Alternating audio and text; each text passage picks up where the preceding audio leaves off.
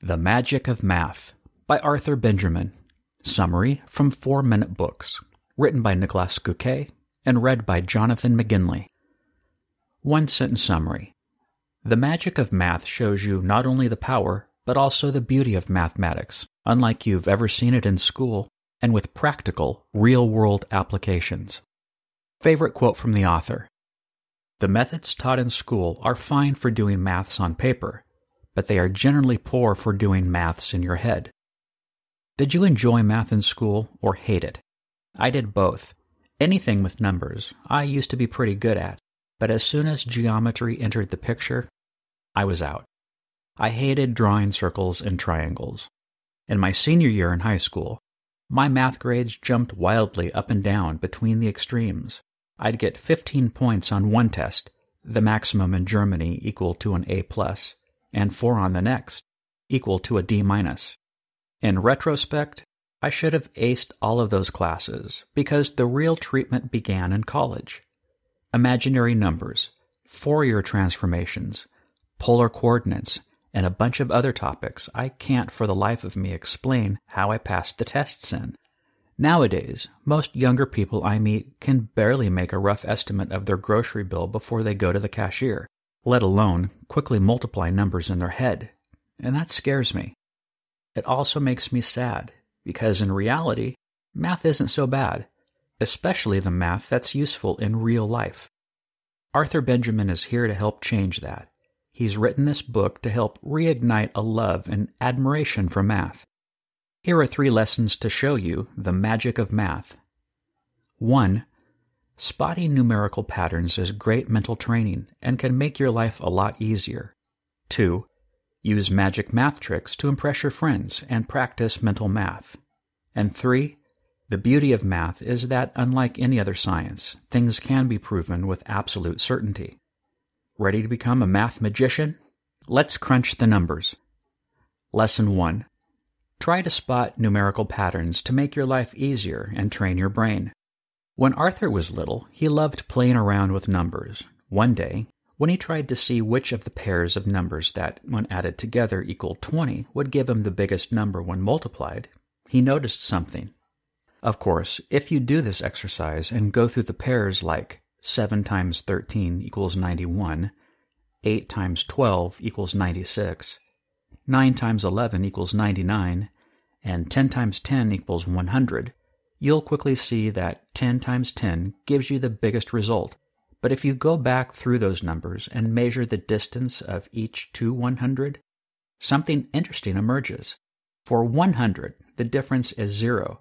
For 99, it's 1. For 96, it's 4. And for 91, it's 9. Put these in order 0, 1, 4, 9. Notice anything? These are the first few square numbers. 0 squared equals 0. 1 squared equals 1. 2 squared equals 4. And 3 squared equals 9.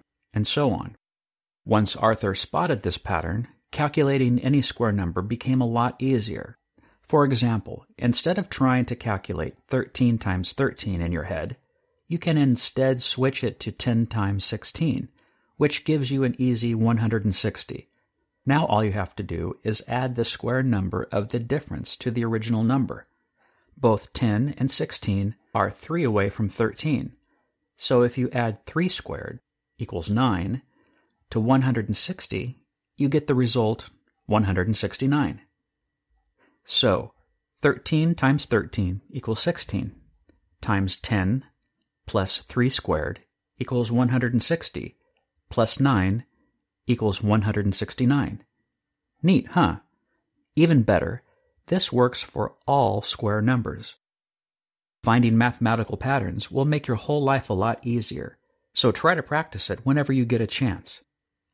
Lesson 2 you can use math magics to impress your friends and practice mental math. This might only work among your slightly nerdier friends, but it's also a great way to practice mental math. Have someone go through these five steps. 1. Think of two numbers from 1 to 10. 2. Add those together. 3. Multiply by 10. 4. Add the larger number of the two. 5. subtract the smaller number of the two, and 6. Have them tell you the result. Here's how you can shock them by instantly telling them what their numbers were. Let's say your friend's number was 117. 1. Take the last digit of the number and add it to the preceding number. In this case, it's 7 plus 11, which equals 18. 2. Divide by 2 to get the larger number. Here it's 18 divided by 2, which equals 9. And 3. Subtract the last digit of their answer to get the smaller number. Here it comes out to 9 minus 7 equals 2. Not sure if this works? Let's run through the five steps again and see if these numbers hold up. First, the numbers are 2 and 9. Next, 2 plus 9 equals 11. Next, 11 times 10 equals 110. Next, 110 plus 9 equals 119. And lastly, 119 minus 2 equals 117. Boom! Pretty cool trick, huh? Sure, it's nothing more than a fun gimmick, but doing math tricks like these on the regular will help you practice your mental math and add, multiply, divide, and subtract numbers a lot faster in your head. Something that'll come in handy when a cashier somehow screws up your grocery bill. Lesson 3. Unlike any other science, theories in math can be proven with absolute certainty. The reason math fascinates so many scientists is that it's the only science where you can prove theories to be 100% true. Doing so by setting up a series of equations is called a proof. I remember doing these in college and thinking they were really tough. But mostly, these just take an equation we know to be correct for some numbers and run through it with arbitrary variables to show you it's still true if you put in any other number. For example, you know that adding two even numbers will always result in another even number. But is that true for all even numbers?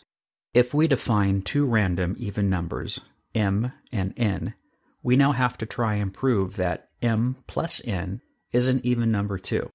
All even numbers are multiples of 2, so we can say that m equals 2 times k, where k can be any integer, that is, a positive whole number like 13, 437, or 4.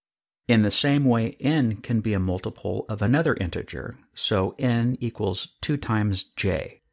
Substituting these in our m plus n equation, we get m plus n equals 2 times k plus 2 times j equals 2 times k plus j. But the sum of the two integers is also an integer, and if all we do with the integer k plus j is multiply it by 2, then it naturally becomes an even number, and therefore our proof is true for all integers. Coming up with proof is hard, but it saves years of effort by allowing scientists to be certain without having to do endless calculations. And that's what makes math a unique science. Kinda magical, isn't it? The Magic of Math Review I wish they'd used the magic of math in school instead of all the boring textbooks that made kids run in fear as soon as the word algebra, Pythagoras, or calculus fell. I highly recommend you take a look at this book. And oh, watch Arthur's TED Talk. It's hilarious.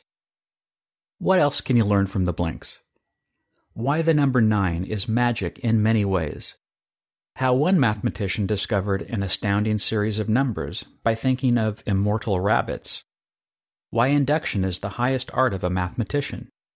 What makes the number pi so mysterious?